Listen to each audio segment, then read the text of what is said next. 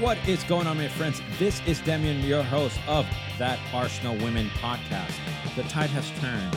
There is no going back. Things are different, and I'm here for it.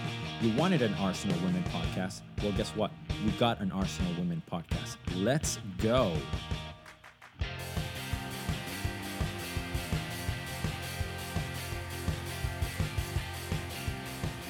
Welcome, welcome, welcome yet again to another episode of that Arsenal Women podcast. As always, thank you so much for checking this out, for your time, for your energy, for your interest, for the boredom you had to have to listen to me speak about Arsenal women. Thank you, as always.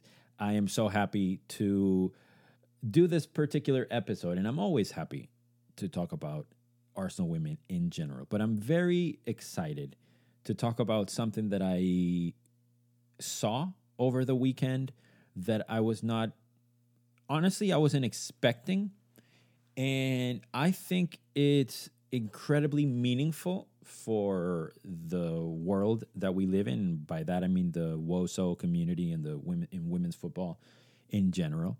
And it has to do with how the Arsenal women, not only the Euro Cup winners, but uh, the Arsenal squad in general was so well received and in or at the Emirates over the weekend when when Arsenal men played Fulham and uh, they came back from that 1 0 result to win 2 1 and they showed our girls celebrating our team celebrating and it was magnificent to see for those of you that might be sort of new to women's football and aren't aware of this particular thing, it is not very common, especially at a club level, to see men or male players from the same club go often to see the women play. And there might be numerous reasons, and I've spoke I've spoken about this before.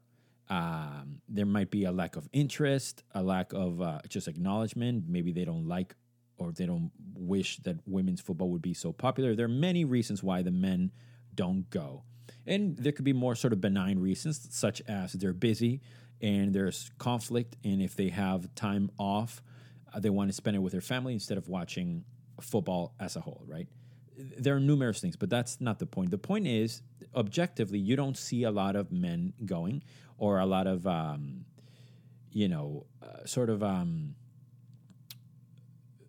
almost like you don't see as much as you would like right of promotion and media coverage from this team the male men's team account towards the women and wishing them luck and things like that. Like again i've talked about it how a couple of seasons ago you know there were massive games against man united or city or chelsea and you would only have like Petr Cech tweet about or David Luiz, who's no longer in Arsenal, like m- mentioned something about it. So it was pretty crazy. But anyhow, when they do decide to show up, the broadcast makes it a point to show them in the crowd. And in a more sort of uh, beautiful way or fashion, or it has as, as it has become uh, very much a, a, a commonplace thing, is to see a legend like Ian Wright at Meadow Park and at the Emirates when the girls play at the Emirates and any match, you know, FA Cup or whatever, Righty's always there, right? I've always said that Righty is the most important gooner of all time, uh, especially because of his support for the women's game. And I cannot, you know, I cannot give him enough respect. And I hope that one day, somehow, some way, I'm able to get him on this podcast. But the reality of all this is that it's like oh wow you know one player comes to watch the girls play. And maybe sometimes you have maybe you know rob holding say something or you know something like that. But it's very few and far between. However there's this sort of sense of like validation that they sort of try to frame it so that like oh wow you know if, if harry maguire and you know declan rice go see the three lionesses then wow then that that is you know very significant. And I get what they're trying to do, and I, of course I appreciate them uh, supporting the in this case the the the England team. Uh, but sometimes the way they frame it, I just it kind of rubs me the wrong way, and I know a lot of people agree with that as well because we've spoken about this before on on Twitch and stuff. But there was something really really cool about the way that they showed Leah, Beth, Rafaela, um, Jordan, Caitlin, Steph, like everybody was there. Mana, um, it was just amazing, amazing to see how often they were shown on screen, how well they spoke about them, um, and how much respect they paid. And it was just unbelievable to see somebody like, you know, uh, Jen Beattie, who we all love, uh, be you know on the big screen and being spoken about, or you know.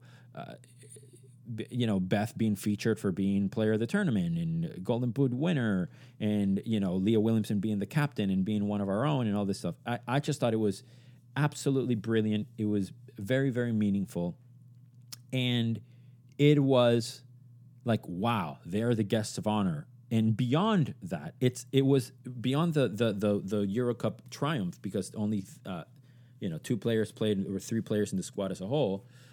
You know, you were talking about our squad like, and it that didn't happen before that, or if they had they were uh, they when they attended the games in the past, they weren't necessarily featured or showed on TV.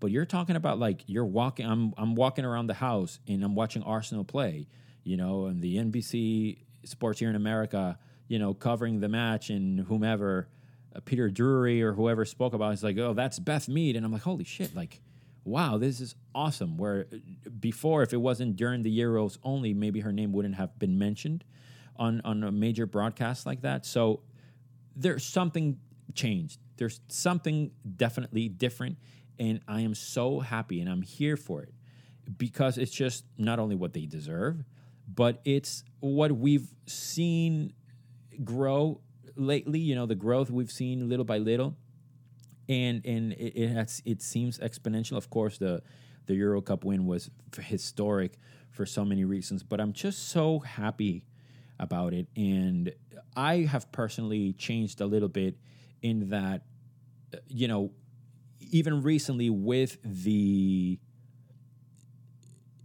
with the Euro Cup I feel I, I learned a lot. What I mean by this, and excuse my stumbling, is that up until recently, I was very much Arsenal women centric, and I didn't know as much as I knew a little bit about world football and, and other players. It's not like I'm, I sought out every single league all the time, especially uh, when it came to English players, I didn't really care about them too much, to be completely honest with you, if they didn't play for Arsenal. Like, of course, I think Millie Bright is amazing, but she plays for Chelsea, so I don't want her to do well.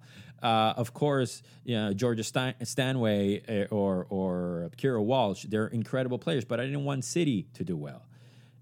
You name it. It's a fact. All these things are like things that cross in my mind. It's almost like this enemy type of a vibe. Because of what they did, I am so appreciative and I'm so happy to hear them uh, getting transferred, not only because it's better for Arsenal, but just in general to see, you know, uh, just to name the people that I spoke about, you know, Georgia Stanway go to Bayern Munich and being so happy. Like, I wish her an amazing future. If Keira Walsh goes to Barcelona, great, amazing, good for her, good for Lucy Bronze to go.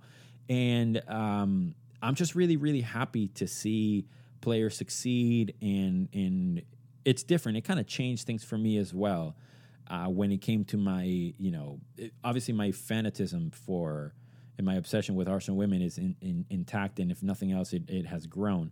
Um, but when it comes to just other players from the the English team, I've just kind of sort of like relaxed a little bit more and saw them less as a threat or you know like the the way that it's in the men's game. Like I I dislike anything and everything Chelsea, Tottenham, right? Always I want them. Even Man United, I want them to not succeed. Right, even Man City with all the oil money, I don't care, and I'm like, well, Deyna Castellanos just signed for, you know, for Man City, and she's a woman, a Venezuelan player whom I love.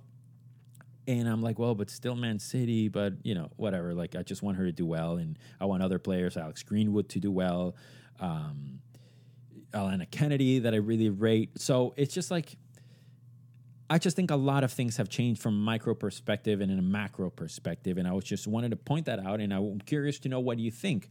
Definitely interested to know what you think. So please get in touch with me and let me know. I'm bringing back the Arsenal Women Friday chats uh, starting this week. So if you see, hear this on Monday, August 29th, depending on when I release it, maybe you hear it on Tuesday, on the 30th. So this Friday, I'm going to start again and we're going to do some previews to the matches and i'm going to try to do some interviews with you all that you're listening and you hang out and i'm going to try to do some interviews on this podcast as well and we'll see what it goes from there. But as always thank you so much. Thank you thank you thank you for your energy your time your good vibes and we'll speak again very very very soon